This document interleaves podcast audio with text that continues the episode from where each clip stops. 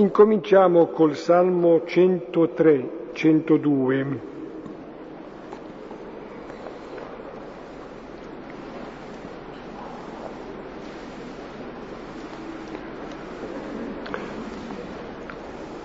Si accorda bene con il brano di questa sera del Vangelo di Giovanni. Salmo 103, 102 e lo iniziamo nel nome del Padre, del Figlio e dello Spirito Santo. Amen.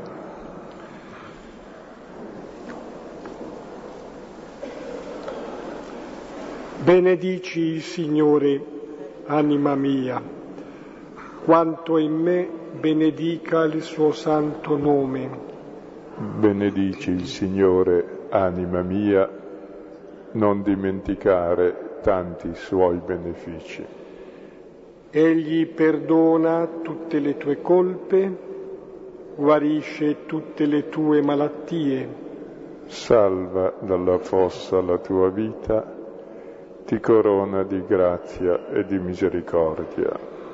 egli sazia di beni i tuoi giorni e tu rinnovi come aquila la tua giovinezza. Il Signore agisce con giustizia e con diritto verso tutti gli oppressi. Ha rivelato a Mosè le sue vie, ai figli di Israele le sue opere.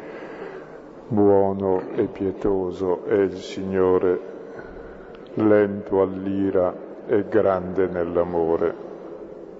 Egli non continua a contestare e non conserva per sempre il suo sdegno. Non ci tratta secondo i nostri peccati, non ci ripaga secondo le nostre colpe. Come il cielo è alto sulla terra, così è grande la sua misericordia su quanti lo temono. Come dista l'Oriente dall'Occidente, così allontana da noi le nostre colpe. Come un padre ha pietà dei suoi figli, così il Signore ha pietà di quanti lo temono. perché egli sa di che siamo plasmati, ricorda che noi siamo polvere. Come l'erba sono i giorni dell'uomo, come il fiore del campo, così egli fiorisce. Lo investe il vento e più non esiste e il suo posto non lo riconosce. Ma la grazia del Signore è da sempre, dura in eterno per quanti lo temono, la sua giustizia per i figli dei figli. Per quanti custodiscono la sua alleanza e ricordano di osservare i suoi precetti. Il Signore ha stabilito nel cielo il suo trono e il suo regno abbraccia l'universo. Benedite il Signore, voi tutti i suoi angeli, potenti esecutori dei suoi comandi, pronti alla voce della sua parola. Benedite il Signore voi tutte sue schiere, suoi ministri che fate il suo volere. Benedite il Signore, voi tutte opere sue, in ogni luogo del suo dominio. Benedici il Signore, anima mia. Gloria al Padre e al Figlio e allo Spirito Santo, come era nel principio e ora e sempre, nei secoli dei secoli. Amen. Può sconcertare, può anche scandalizzare la bontà del Signore. Ecco, noi chiediamo che sappiamo accoglierla e sappiamo allora benedire il Signore. non dimenticando tanti suoi benefici, benedicendolo sempre.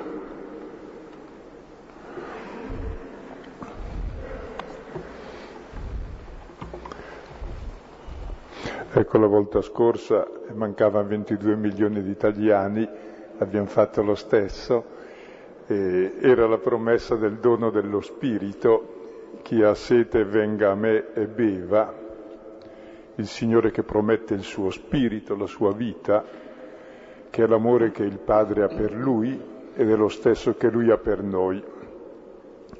E questa sera vediamo come Lui comunica il suo Spirito e come lui comunica la sua vita e il suo amore. E abbiamo una scena molto delicata, una scena anche inusuale in Giovanni, probabilmente non era Giovanni, ecco, e comunque sta molto bene a questo punto perché in questo racconto famoso dell'adultera perdonata si riallacciano i fili fondamentali e del rapporto che ha Gesù con la legge e della novità antica che porta del Dio che perdona. E così iniziamo il capitolo ottavo questa sera.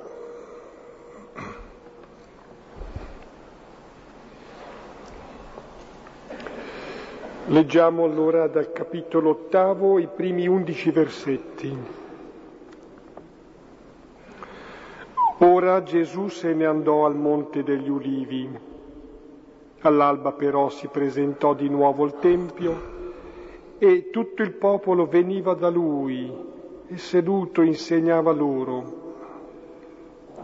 Ora conducono gli scribi e i farisei una donna sorpresa in adulterio e postala in mezzo gli dicono Maestro, questa donna è stata sorpresa nel fatto stesso, mentre faceva adulterio. Ora, nella legge Mosè ordinò di lapidare quelle così. E tu che dici? Ora dicevano questo per tentarlo, per avere di che accusarlo. Ora chinatosi, Gesù scriveva col dito per terra. Come insistevano nell'interrogarlo, si drizzò e disse loro, chi di voi è senza peccato, per primo getti su di lei la pietra. E di nuovo, chinatosi, scriveva per terra. Essi allora, avendo udito, se ne andarono uno per uno, cominciando dai più vecchi, e rimase solo e la donna che era nel mezzo. Ora Gesù, drizzatosi, disse a lei, Donna, dove sono? Nessuno ti condannò? Ora ella disse, Nessuno, Signore. Ora disse Gesù, Neppure io ti condanno. Va e da ora non peccare più.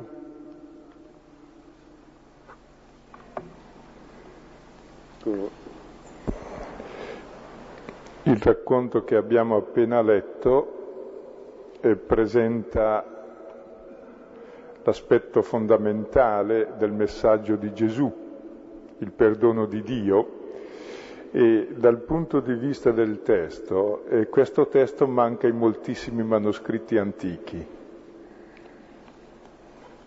E in altri invece c'è, molti padri lo ignorano, Agostino Gerolamo e i successivi Ambrogio, Ambrogio che prima anzi eh, lo inseriscono, lo ritengono valido basandosi su testimonianze molto antiche di altri documenti e risulta comunque il brano più commentato in assoluto di tutto il Nuovo Testamento dai padri latini.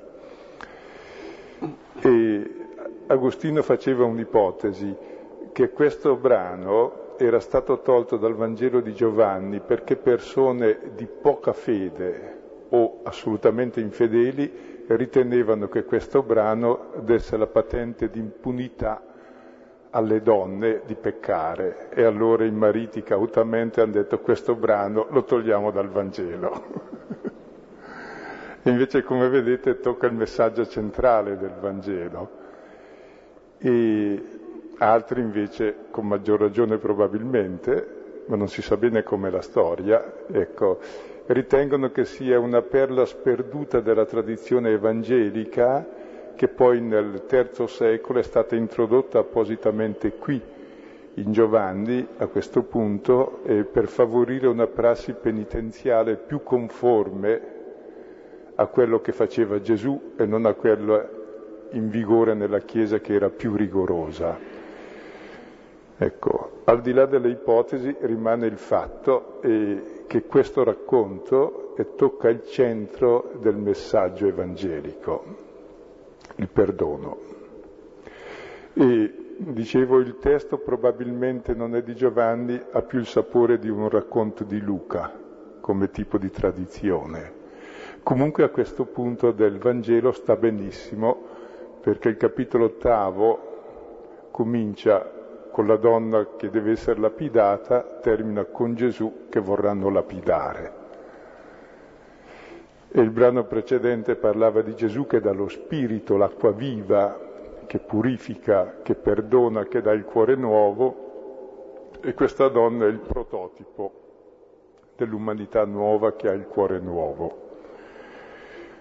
Il dono dello Spirito cosa fa? Ci cambia esattamente, come dice Osea, da prostituta in sposa fedele e il passaggio avviene in questa donna.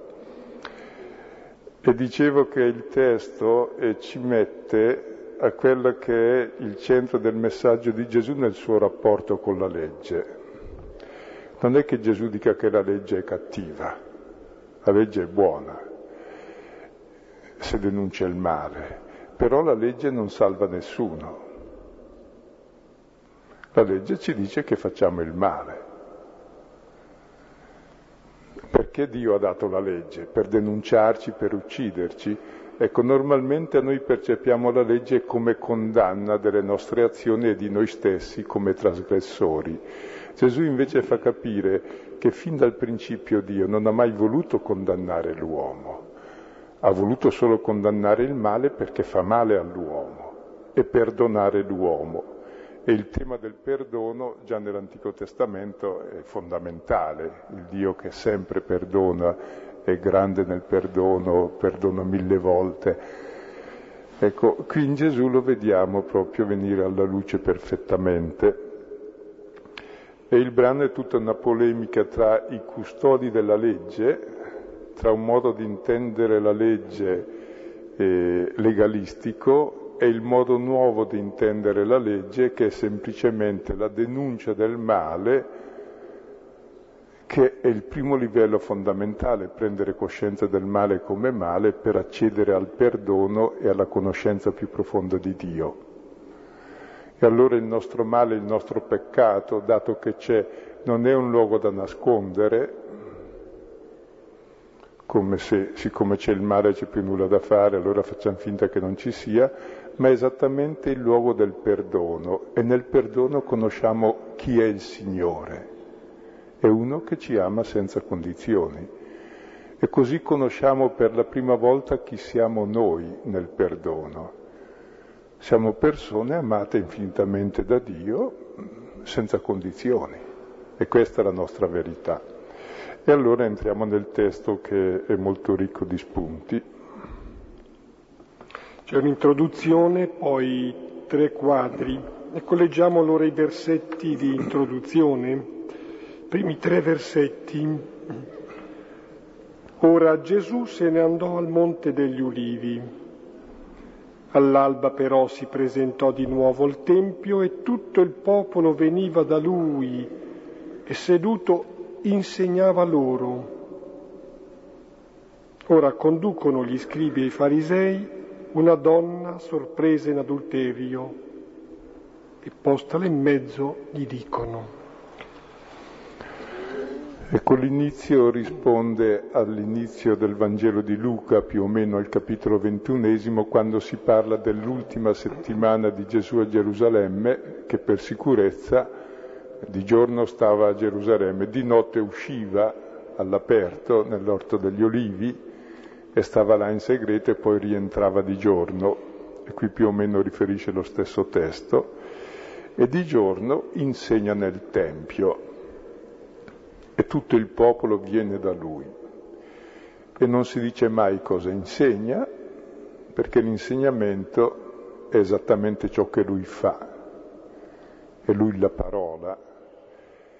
E questa sera vedremo che l'insegnamento tocca proprio eh, la sua essenza stessa, è colui che perdona e fa capire chi è Dio, colui che perdona. Con l'insegnamento è la comunicazione eh, non tanto di ciò che pensa, eh, di ciò che fa, ma è la comunicazione della sua sostanza, potremmo dire. La sostanza di Dio è, che si manifesta in Gesù è appunto l'amore che diventa perdono, che diventa accoglienza incondizionata. E circa il perdono noi pensiamo sempre che Dio ci perdona perché siamo pentiti. Ecco, invece non è che Dio ci perdona perché siamo pentiti. Ci possiamo pentire perché Lui ci perdona comunque. Dio non può non perdonarci perché è amore. Per questo possiamo sempre pentirci. Non è che perché noi ci convertiamo a Lui, allora anche Lui diventa buono con noi. Lui è da sempre convertito a noi, è sempre buono con noi. Per questo possiamo convertirci a Lui. Anzi, paradossalmente si può dire che a pentirsi del male, a sentire il dolore del male dell'uomo, è Dio. Come si dice, si pentì dopo il diluvio, mica ha fatto lui il male del diluvio, l'abbiamo fatto noi e Dio si pentì di questo male. E non è un modo di dire, perché Dio effettivamente sente il dolore dell'uomo che ama e direi che la croce è il pentimento di Dio per il male del mondo. Porta su di sé il peccato, la colpa del mondo. Questo è il massimo espresso anche in termini appunto riferiti a Gesù Cristo, ma già nell'Antico Testamento, sott'occhio lo posso magari riprendere, Isaia 54 dice Dio, per un breve istante io ti ho abbandonata, in un impeto di collera ti ho nascosto per un poco il mio volto, ma con affetto perenne ho avuto pietà di te. È Dio che si converte, si volta verso di noi, ma che siamo noi che ci siamo voltati lontani da Lui. Assume su di sé però questo carico, questa colpa. Ecco, e mentre Gesù è lì a insegnare, i farisei e gli scribi, i farisei sono quelli che osservano la legge e gli scribi quelli che la conoscono, ecco, portano una donna sorpresa in adulterio e la mettono in mezzo.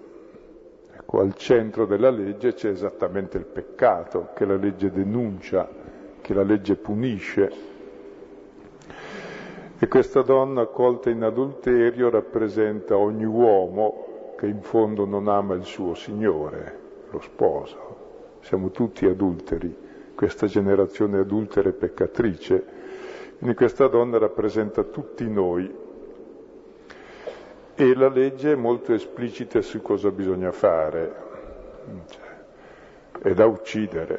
Poi si può discutere, si discuteva allora se era da lapidare come diceva il Deuteronomio oppure era da strangolare come diceva la Mishnah, quindi c'era una libertà di interpretazione.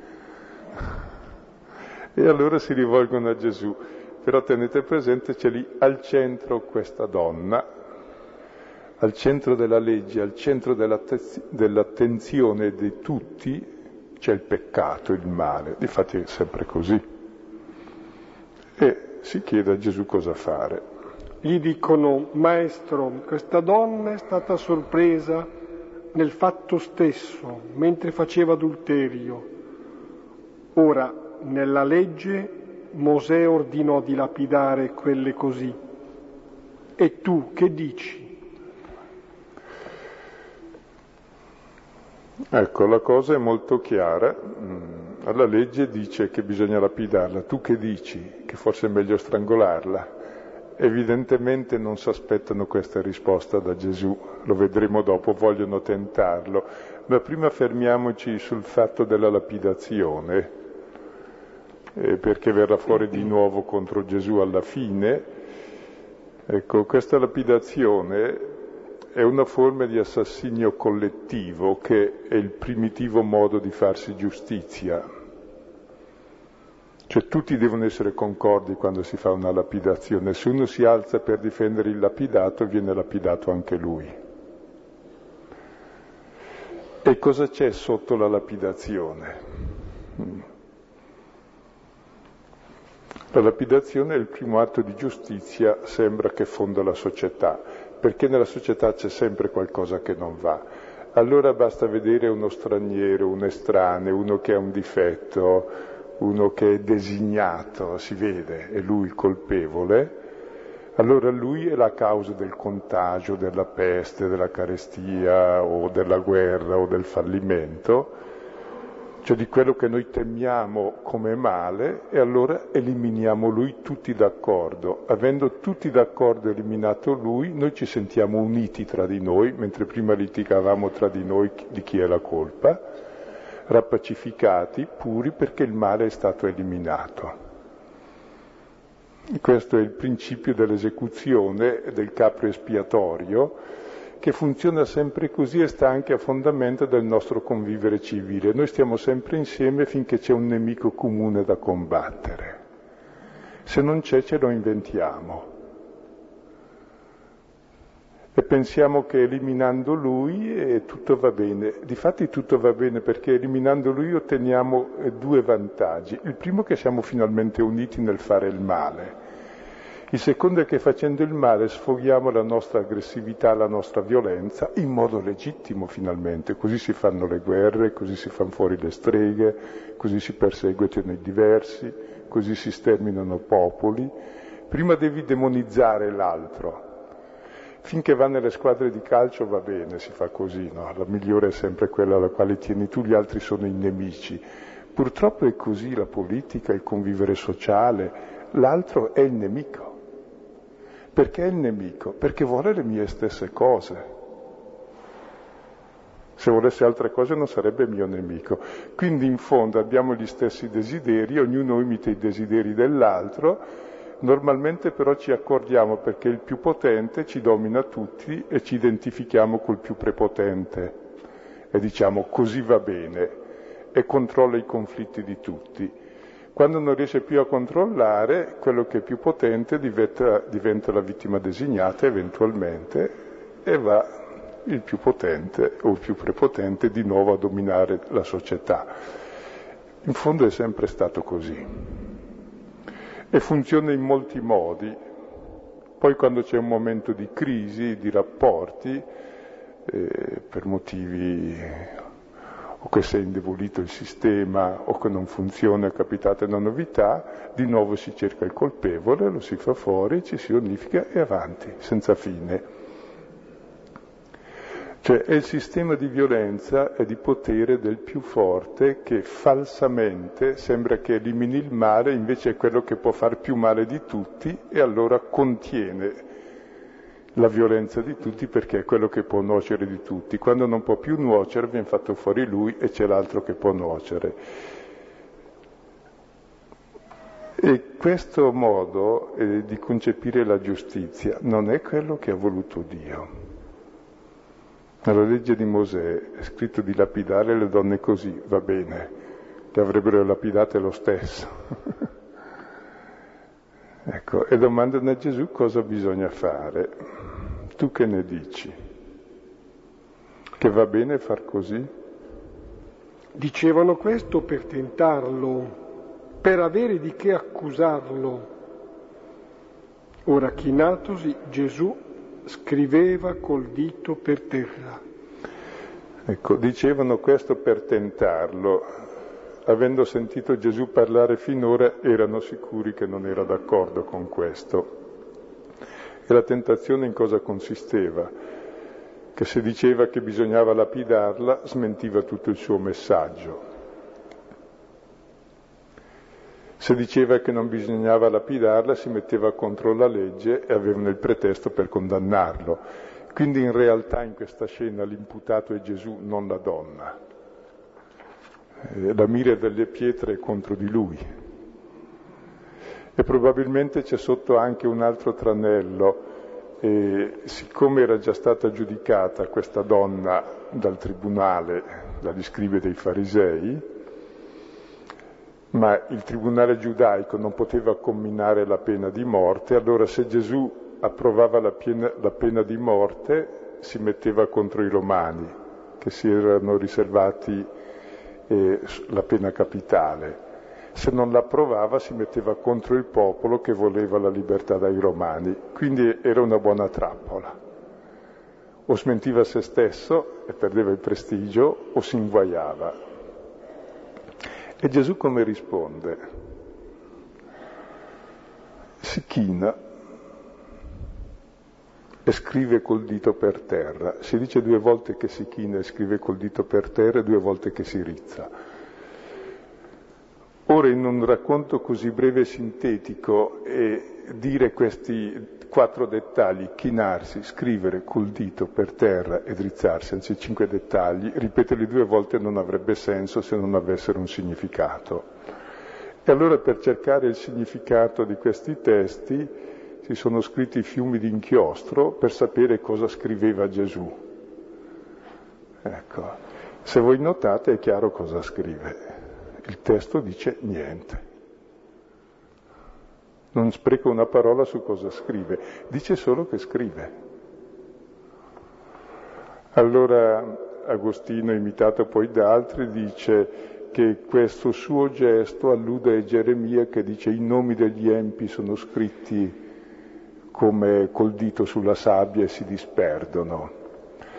Il vantaggio di questa interpretazione usuale è che non entra in merito a cosa è scritto, e quindi intende il gesto di Gesù come gesto profetico. E altri ritengono invece che scrivesse i peccati degli accusatori. altri ritengono oggi che, come usavano i romani, scrivere per sé la sentenza prima di pronunciarla, anche Gesù scriveva per sé la sentenza. Si possono fare infinite ipotesi. Eh, la prima ipotesi più sensata è che Gesù non risponde, si china e scrive col dito per terra. Cioè invece di lasciarsi travolgere dalla violenza, è come una pausa, si arresta, non, non risponde. Se avesse sfidato a viso aperto la folla avrebbe aumentato la ferocia, faceva fuori anche lui, subito. Si china, invitando tutti a chinarsi e a guardare in se stessi. E poi si dice che scrive col dito per terra. E siamo nel Tempio, c'è il lastricato del Tempio, le pietre del pavimento, il dito che scrive sulle pietre richiama qualcosa agli ebrei, che Dio ha scritto la sua legge col dito sulle tavole di pietra. Quindi Gesù vuol dire che oltre la legge che è scritta c'è uno che la scrive se uno guarda solo lo scritto senza guardare colui che scrive e fa dello scritto il suo feticcio, allora non capisce il senso della scrittura. Cioè, qual è il senso della scrittura? Eh, che Dio ha voluto comunicare all'uomo qualcosa. Quindi non devo assolutizzare che cosa è scritto, per esempio bisogna uccidere chi fa così con che intenzione è stata scritta tutta la scrittura. Cioè praticamente con questo gesto Gesù si richiama al dito di Dio che è l'origine di tutta la scrittura. E cosa rivela Dio nella scrittura? Che Lui è misericordia e perdono, che al centro non ha messo l'albero della morte, ha messo l'albero della vita. Siamo noi a mettere l'albero della morte con le nostre trasgressioni e con la croce rimetterà al centro di nuovo l'albero della vita. Cioè Gesù vuole richiamare al di là della legge che punisce il peccato, colui che scrive che è Dio che perdona il peccatore. La legge è stata data a vantaggio del peccatore, non per uccidere il peccatore, ma perché si converte e viva. Quindi tra i tanti fiumi di inchiostro che si possono sprecare su queste cose si possono aggiungere queste gocce. Gesù con più semplicità, molto più ecologico, senza sprecare né inchiostro né carta, col dito scriveva. Come insistevano nell'interrogarlo, si drizzò e disse loro, chi di voi è senza peccato, per primo getti su di lei la pietra e di nuovo chinatosi scriveva per terra. Ecco, il che vuol dire che Gesù non rispondeva, insistevano nell'interrogarlo. Allora si drizza e si mostra come colui che scriveva. Ecco, era molto più facile, c'è un episodio analogo in Daniele quando la casta Susanna era stata accusata dai vecchioni eh, di adulterio, ecco lì era più semplice la faccenda perché lei non aveva commesso adulterio e gli altri erano falsi testimoni, quindi bastava provare, trovare la prova che loro erano falsi testimoni e venivano lapidati loro, come di fatti avverrà. Qui Gesù non ha questa alternativa perché questa davvero ha, ha commesso il fatto. Quindi è vero che ha fatto il peccato. E Gesù li vuole richiamare però un'altra verità. Prima di lanciare il sasso, prima di lapidare, provate a guardare dentro voi stessi. Perché lapidate quella persona? per sentirvi a posto, per sentirvi puliti, ammazzando una persona? Guardi ognuno la propria coscienza. Se uno guarda se stesso non condanna più nessuno. Capisce che il male è dentro di lui, non sulla vittima designata che può aver fatto un male reale oppure per lo più presunto. Guarda il male dentro di te combatti quello con la tua coscienza. E poi è importante scagli la prima pietra, perché in questi fenomeni di massa e esecuzioni collettive, poi tutte, anche la televisione è un'esecuzione collettiva, anche la stampa, l'importante è chi ha la responsabilità dell'inizio, tutti gli altri seguono per contagio. Quando uno ha lanciato un sasso, poi tutti gli altri, come la iena che fiuta sangue, lo lanciano. Il primo invece deve pensarci bene perché è lui che dà inizio, che sta al principio. Pensi ognuno ad essere al principio e responsabile di ciò che fa e non sia gregge, pecora, che segue la violenza generale. E guardi dentro di sé se la violenza non è dentro di lui e quel peccato dentro di lui allora se proprio vuol lapidare qualcuno lapiderà se stesso, ma non conviene. Quindi Gesù richiama la responsabilità personale, che mette fine al sistema vittimario di trovare il colpevole fuori e combattere il male fuori, il male è sempre l'altro. Noi il male l'abbiamo dentro noi, fino a quando non lo vinco dentro di me è inutile che faccia finta facendo male agli altri, uccidendo gli altri, di aver risolto il male. Cioè che ognuno si assuma la responsabilità. E tra l'altro la coscienza del proprio male è il più grande dono che l'uomo possa avere. E se non ce l'ha è molto pericoloso. È ciò che ci fa umani. E ci fa combattere il male là dov'è. Se no il male sarà sempre l'altro da sterminare, il nemico. Finché lo si fa per sport nelle squadre di calcio e solo sportivamente mi va anche bene. E già lì non è più sportivo. Quando lo si fa eh, nella società, nella politica, nella Chiesa, nei rapporti interpersonali, anche più, più intimi, questo è devastante. È la trasgressione massima della legge, credendo di applicarla, quindi la si giustifica. Quindi non è che Gesù neghi la legge, dice applicatela voi stessi.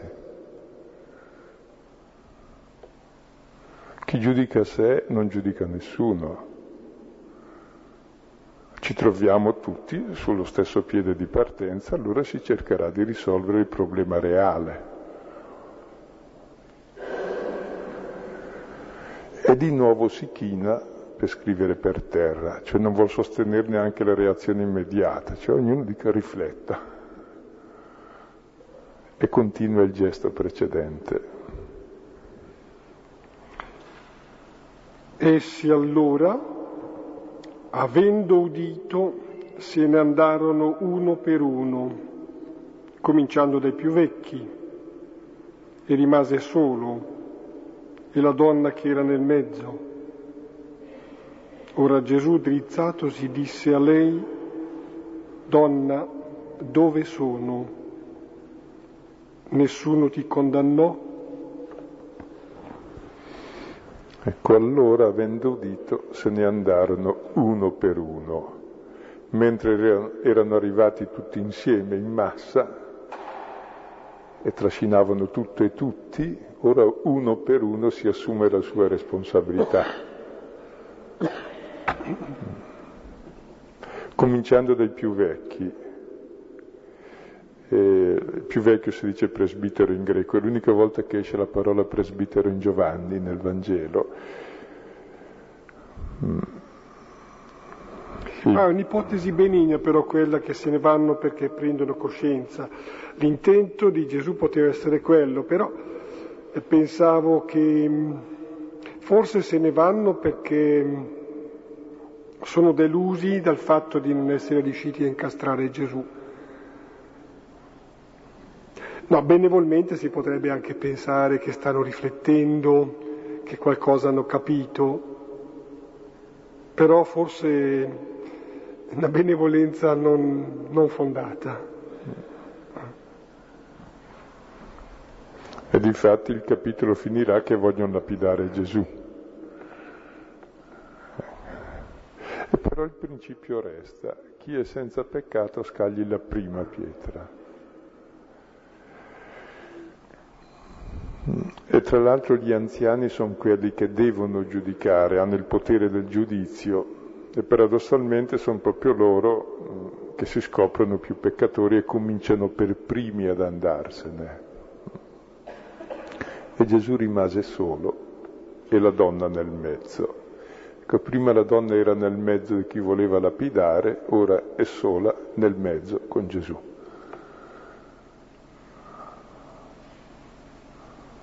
E Agostino commenta, e sono rimasti in due la misera e la misericordia. Ecco, e cosa c'è di noi che rimane alla fin fine nella nostra vita? Rimane la misericordia di Dio, cioè l'amore gratuito di Dio. E io chi sono? Quello che riceve questo amore gratuito. Questa è la mia essenza. Alla fine resta solo questo al centro. Non più la legge, non più la condanna, non più la morte, ma la misericordia. E la misericordia colma la miseria in proporzione alla miseria che c'è. Quindi più è grande la miseria, più è grande il peccato, più è grande la misericordia, più è grande l'amore. Quindi chi amerà di più? Quindi è il riscatto totale questo incontro con la misericordia, in cui anche il peccato più è grande, più sperimenta amore. L'espressione di Romani, capitolo quinto, versetto 20, dove abbonda il peccato, sovrabbonda la misericordia. E l'unica conoscenza che possiamo avere di Dio è proprio come colui che perdona, dato che siamo peccatori tutti. E bisogna sapere che il peccato non è una cosa da nascondere come fosse chissà che cosa. Fin dall'inizio Adamo si è nascosto per paura. E il peccato è il primo titolo che ho per la misericordia, per l'amore gratuito. ed è dove mi si rivela più profondamente la gratuità dell'amore. E quindi è il luogo più fondamentale di trasformazione per me, perché sperimento veramente la grazia, l'essenza di Dio. Difatti noi ci abbattiamo per i nostri peccati semplicemente perché abbiamo un altro peccato, l'orgoglio, che è il vero peccato. Il perdono invece ti rende libero. Dice, ma guarda che bello. Sono accettato, sono voluto bene. E quando uno si sente accettato voluto bene e perdonato è un uomo nuovo, ha il cuore nuovo, ha lo spirito nuovo, ha la legge di Dio scritto non più col dito sulla pietra, ma scritto sul cuore di carne, che conosce chi è il Signore, è uno che ama e perdona e conosce anche chi è lui, è uno amato e perdonato, e quindi l'uomo nuovo.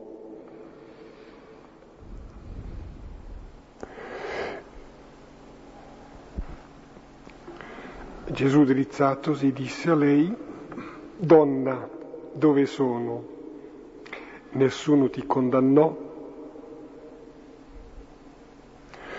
Ecco, Gesù si drizza prima davanti agli, agli accusatori per mostrare colui che scrive col dito ora davanti alla donna e le chiede donna.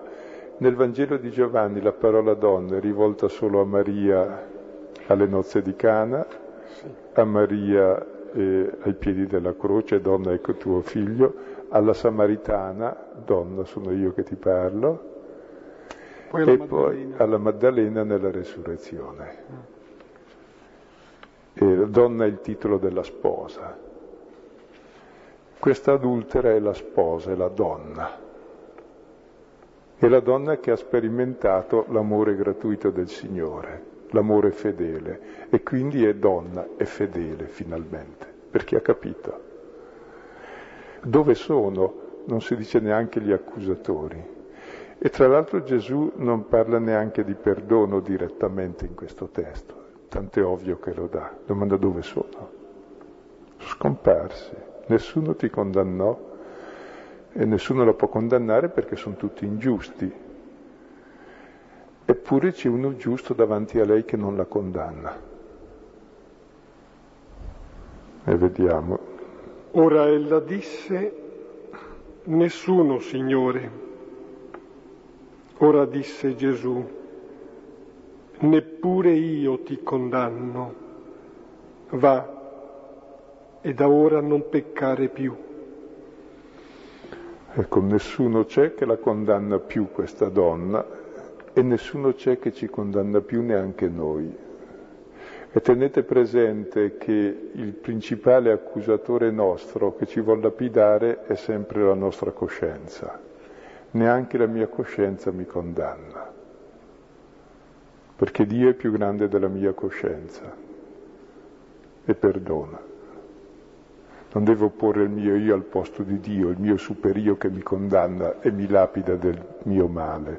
Dio è uno che perdona e mi rifà nuovo. Nessuno ti condanna, perché nessuno è giusto e io che sono giusto invece di condannarti ti giustifico. E giustificare vuol dire fare giusto perché uno diventa giusto quando sperimenta eh, di essere amato così, di non essere condannato, di essere giudicato, di essere accettato, di essere amato. Allora è chiaro che può rispondere a questo, diventa l'uomo nuovo. Neppure io ti condanno.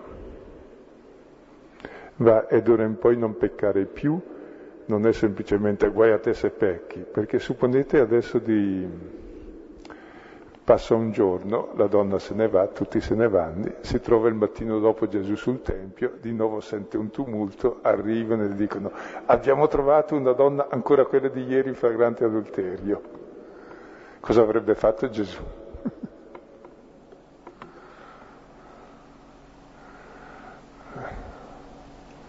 Ecco, questa donna non pecca più, nel senso che nessuno pecca più quando ha sperimentato veramente il perdono.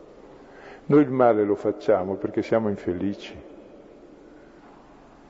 perché ci sentiamo di nessuno, perché ci sentiamo niente, che ci sentiamo falliti. Chi ha sperimentato un amore grande, che l'accoglie e l'accetta, risponde a questo amore e chi ama compie pienamente la legge, perché l'amore è pieno compimento della legge. E quindi queste parole non peccare più sono la grande promessa. Tu adesso che hai sperimentato questo, vivi realmente nella giustizia di Dio, che è l'amore che tu hai sperimentato gratuito. Sì, riprendendo quello che era stato detto all'inizio, eh, non è che pentendosi viene perdonata, non si dice che si pente, si dice che è perdonata e perciò si può dire allora si pentirà, cambierà. Suggeriamo dei testi che possono aiutare, oltre al Salmo che abbiamo pregato all'inizio, 103, altri due salmi possono essere ricordati, molto simili, Salmo 14 e il Salmo 53. Poi dai libri profetici, Ezechiele capitolo sedicesimo, e ancora Ezechiele, capitolo trentaseiesimo, 22-27. Poi dal libro del profeta Osea, le immagini sponsali, eh, capitolo secondo, 16-25. Dal libro di Isaia, il brano citato, capitolo 54, 1-10. E poi possiamo ricordare del Nuovo Testamento, dal Vangelo di Luca, capitolo 6, 36-38, capitolo 7, 36-51.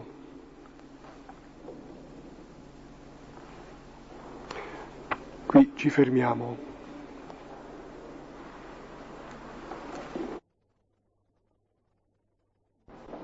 Delle note, osservazioni, risonanze. Hm?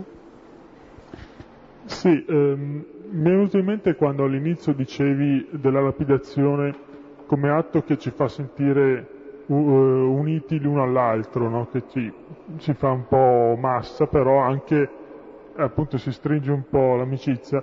Mi è venuto in mente proprio eh, che anche Pilato ed Erode, dopo aver mandato in croce Gesù, divennero amici e questo viene detto chiaramente nel Vangelo. E allora però pensavo che allora quel, quell'atto di Gesù di per sé faceva nascere una cosa buona, perché l'amicizia in sé è un legame, è una cosa buona. Però allo stesso tempo allora mi viene da dire cosa c'è di sbagliato, cioè l'atto sbagliato in sé nel mandare in croce, come anche nel lapidare, è sbagliato. Però è strano che da quello venga fuori una cosa buona e soprattutto poi è difficile distinguere un'amicizia nata diciamo, da, un, da, un, atto di bene da, un, da un'amicizia nata da un atto malvagio. E credo che questo però sia importante capire la differenza. E c'è la differenza è come fare un'associazione a delinquere, si può andare d'accordo benissimo. e fare un'alleanza di coppia, l'amore tra uomo e donna, si litiga moltissimo ma ci si vuol bene. È molto diverso e ci si accorge che è diverso. I... Comunque su questo tema torneremo perché è uno dei temi fondamentali, come ci può essere un'unione nel bene dove c'è un bene immediato e ci si sente rapacificati e puliti perché abbiamo ucciso il colpevole. Solo che subito dopo ci si accorge che non è così, capita di nuovo un momento di crisi e ci si accorge che bisogna trovare un altro colpevole e si va avanti senza fine e il sistema funziona da milioni d'anni, se c'era il mondo già allora con gli uomini, facendo fuori l'altro, che è l'origine di tutta la violenza della società, dove chi fa fuori di più è quello che domina di più. E noi abbiamo in mente questo modello, che è il migliore. E questo per sé è il modello dell'antidio. Dio è quello che finirà in croce ed è giusto quello che finisce in croce. Quello che tu lapidi è l'innocente. Infatti sarà lapidato Gesù. Quello che io voglio far fuori è quello che ha ragione, quindi faccio fuori l'uomo e l'umanità dell'uomo facendo così. Ho nell'immediato una gratificazione perché il male è regolarizzato e contenuto un po', però solo regolarizzato, legittimato e contenuto un po', ma non più che tanto, riesplode subito dopo e in modo più grave. Quindi è un sistema di violenza che si autogiustifica e che però non regge e alla fine se la violenza consiste semplicemente nel lanciare un sasso, una freccia, ci si salva. Se lanciare i missili che puoi raggiungere tutto il mondo non ci salviamo più. Allora oggi comprendiamo molto bene l'atteggiamento di Gesù che si china, scrive per terra e dice bisogna cambiare gioco per essere uomini.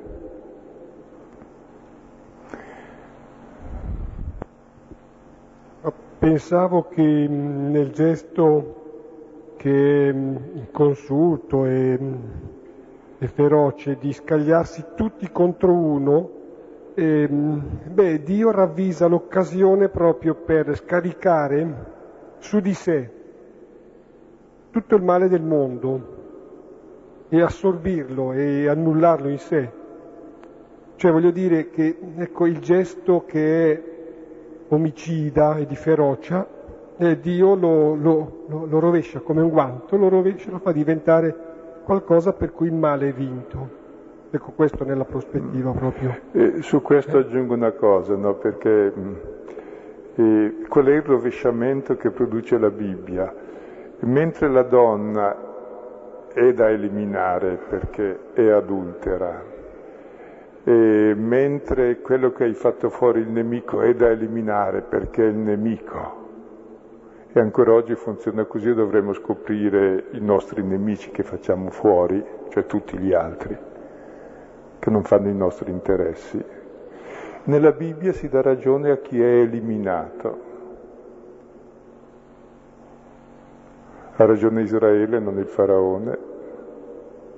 Ha ragione Giobbe, non i suoi amici teologi. Ha ragione Gesù, che è eliminato, non Ponzio Pilato o Erode o i Romani. E quindi instaura un gioco nuovo, è l'innocente che porta il male della società. Quindi la società stia attenta che sta vivendo dei valori sistematicamente di violenza e di male che tutti gli altri pagano a turno e poi pagheremo tutti. Quindi proprio è un rinnovamento dell'uomo dalle radici quello che avviene con questo, non essere d'accordo col sistema del capro espiatorio. Gesù è innocente, sarà lapidato lui. E tutti i miti sempre, quello che è lapidato o che alla fine finisce male è realmente colpevole, o deve essere, in realtà poi non lo è.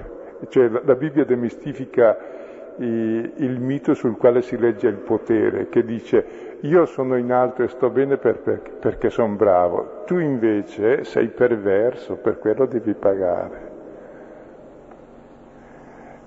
E la Bibbia invece dà ragione a quello che noi riteniamo perverso, che deve pagare. Quello è giusto, il perverso sono io che esercita la violenza. Quindi è grosso il problema che c'è sotto, non ho ancora ben capito. C'è un aspetto che è abbastanza curioso di qui, perché dicono Mosè ci ha comandato di lapidare tali donne, però la legge diceva maschio e femmina li lapiderai. Cioè qui c'è il tentativo di adattare la legge ai propri usi, alle proprie abitudini ed è probabilmente uno dei motivi per cui poi se ne vanno con la coda fra le gambe, perché sono i primi ad avere violato la legge, in fondo.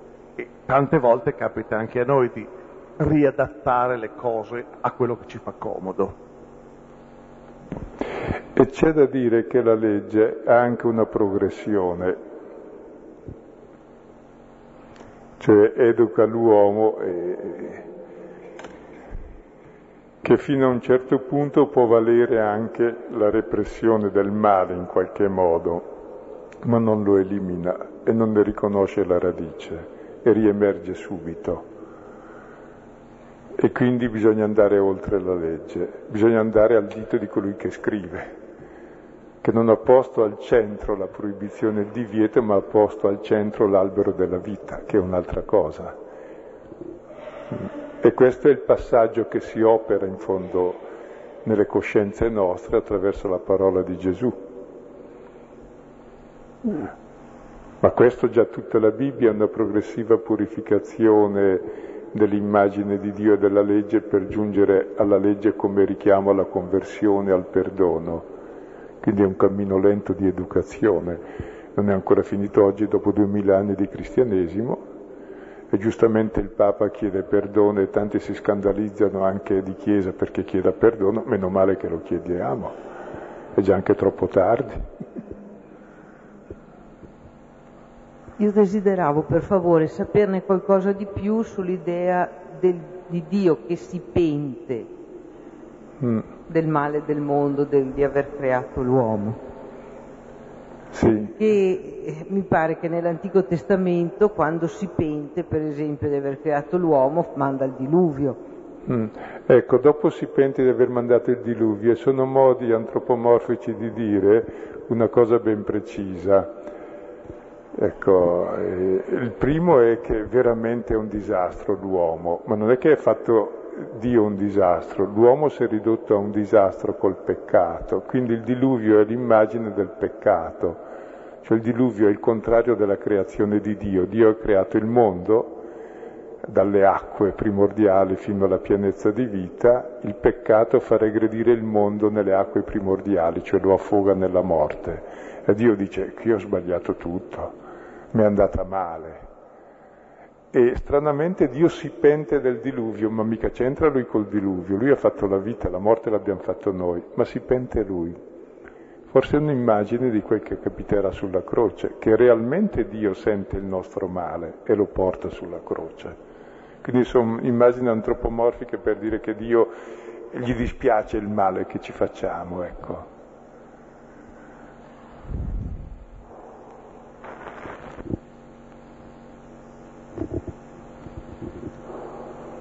Io sono arrivata un poco tardi, però c'è un qualcosa in questo brano che mi apre ogni volta il cuore. E, eh, io sono abbastanza disposta a perdonare se chi mi ha fatto del male in un certo senso mi chiede scuse e si pente. Poi invece incontro un uomo che eh, perdona una donna, che potrei essere io, senza aspettarsi nulla, senza aspettarsi un pentimento. Questo semplicemente mi apre il cuore.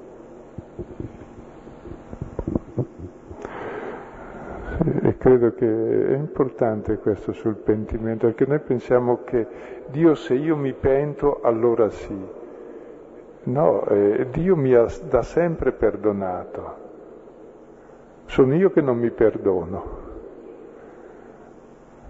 sperimentando che Lui mi perdona da sempre, che allora io mi perdono e mi pento, nel senso che so che ho fatto male a far così, che mi ero sbagliato. E pensiamo sempre che Dio castighi invece. Ce lo identifichiamo con la legge, ma non come la legge come l'ha data Dio, come la intendiamo noi. Perché la legge non è castigo, la legge è denuncia del male come male, in modo che non lo si faccia.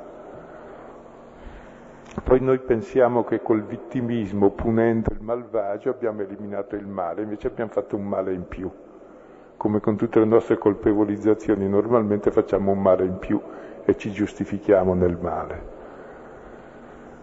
Cioè il perdono davvero rinnova, è il centro del messaggio cristiano e il Papa l'ha evidenziato benissimo proprio dalla prima enciclica Dives in Misericordia le richieste di perdono.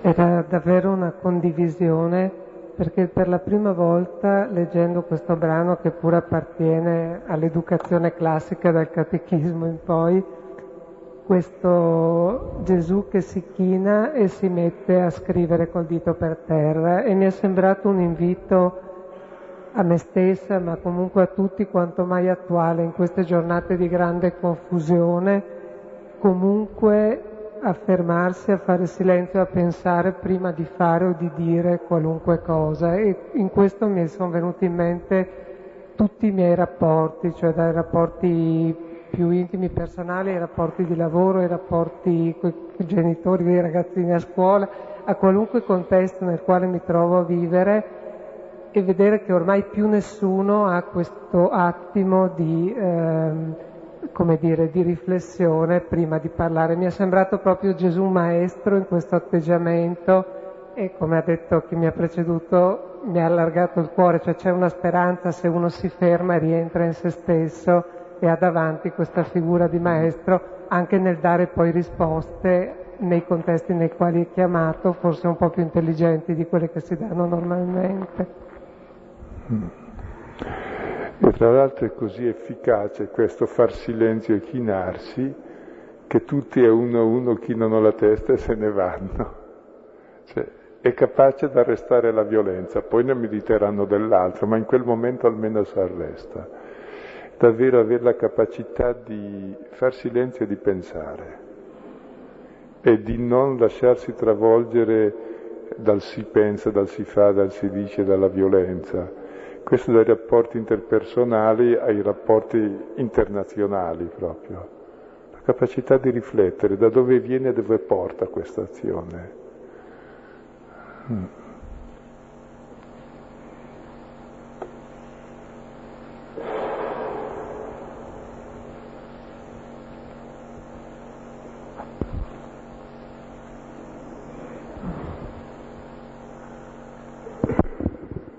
Colpito molto eh, lo scrivere per terra. Io mi era già capitato di riflettere vedevo infatti nella terra questa nuova sostanza in cui il dito di Dio eh, scrive uh, dopo la pietra la terra, che è un elemento fertile. In effetti lo scrivere eh, nella terra un po' come arare, bisogna mettere a nudo eh, della terra più profonda e, e, e da questo solco poi in questo solco si semina. E, e, questo mettere a nudo la terra più profonda è anche simile poi a uno scavare un po' nel cuore, il chinarsi e il, il, riflettere. E quindi infatti la terra mi sembrava proprio anche proprio come il cuore di ciascuno e mi ha colpito molto. Grazie, sì. Che la pietra è diventata terra feconda se uno si arresta.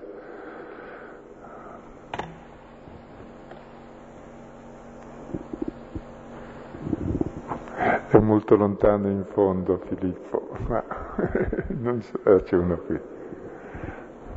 Questo brano mi faceva venire in mente come il sistema carcerario italiano sia assolutamente coerente con il nostro stato d'animo, che è uno stato d'animo d'accusa.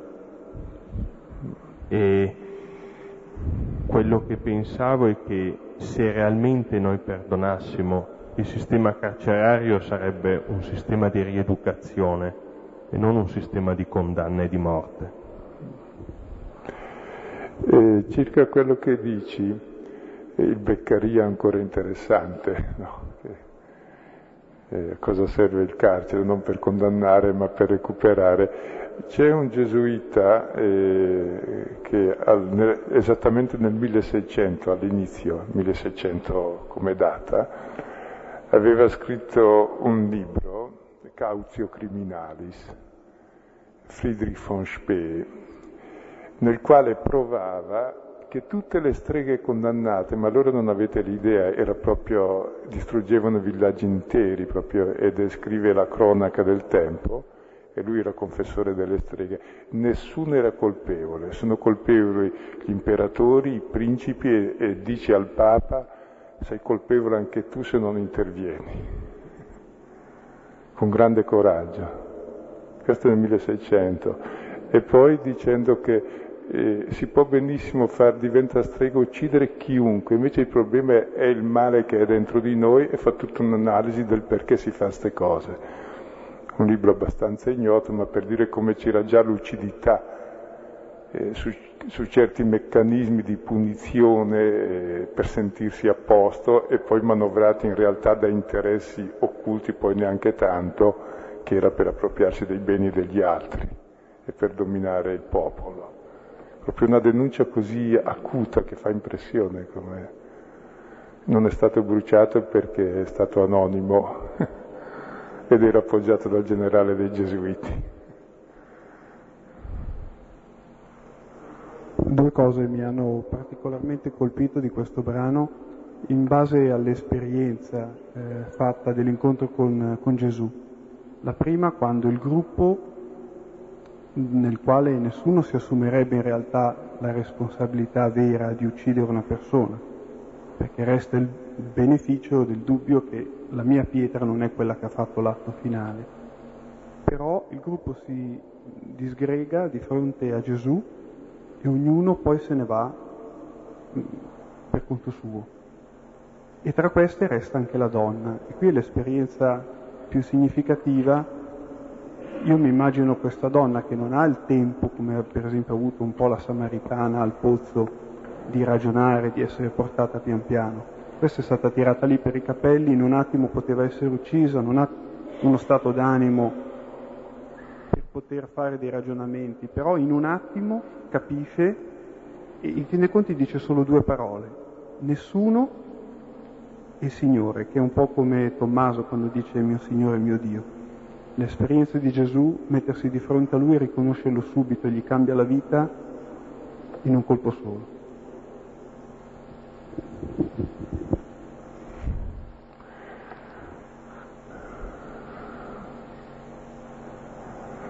Bene, ecco, credo che questo brano ci può accompagnare. Eh, nell'economia di Giovanni è un po' come un interludio musicale che recupera in modo visivo, diverso dal solito di Giovanni, che non usa questo metodo di racconto, i temi fondamentali dello spirito, del perdono, della vita nuova, e poi riprenderà la volta prossima, sta, sarà Gesù al centro eh, della lapidazione.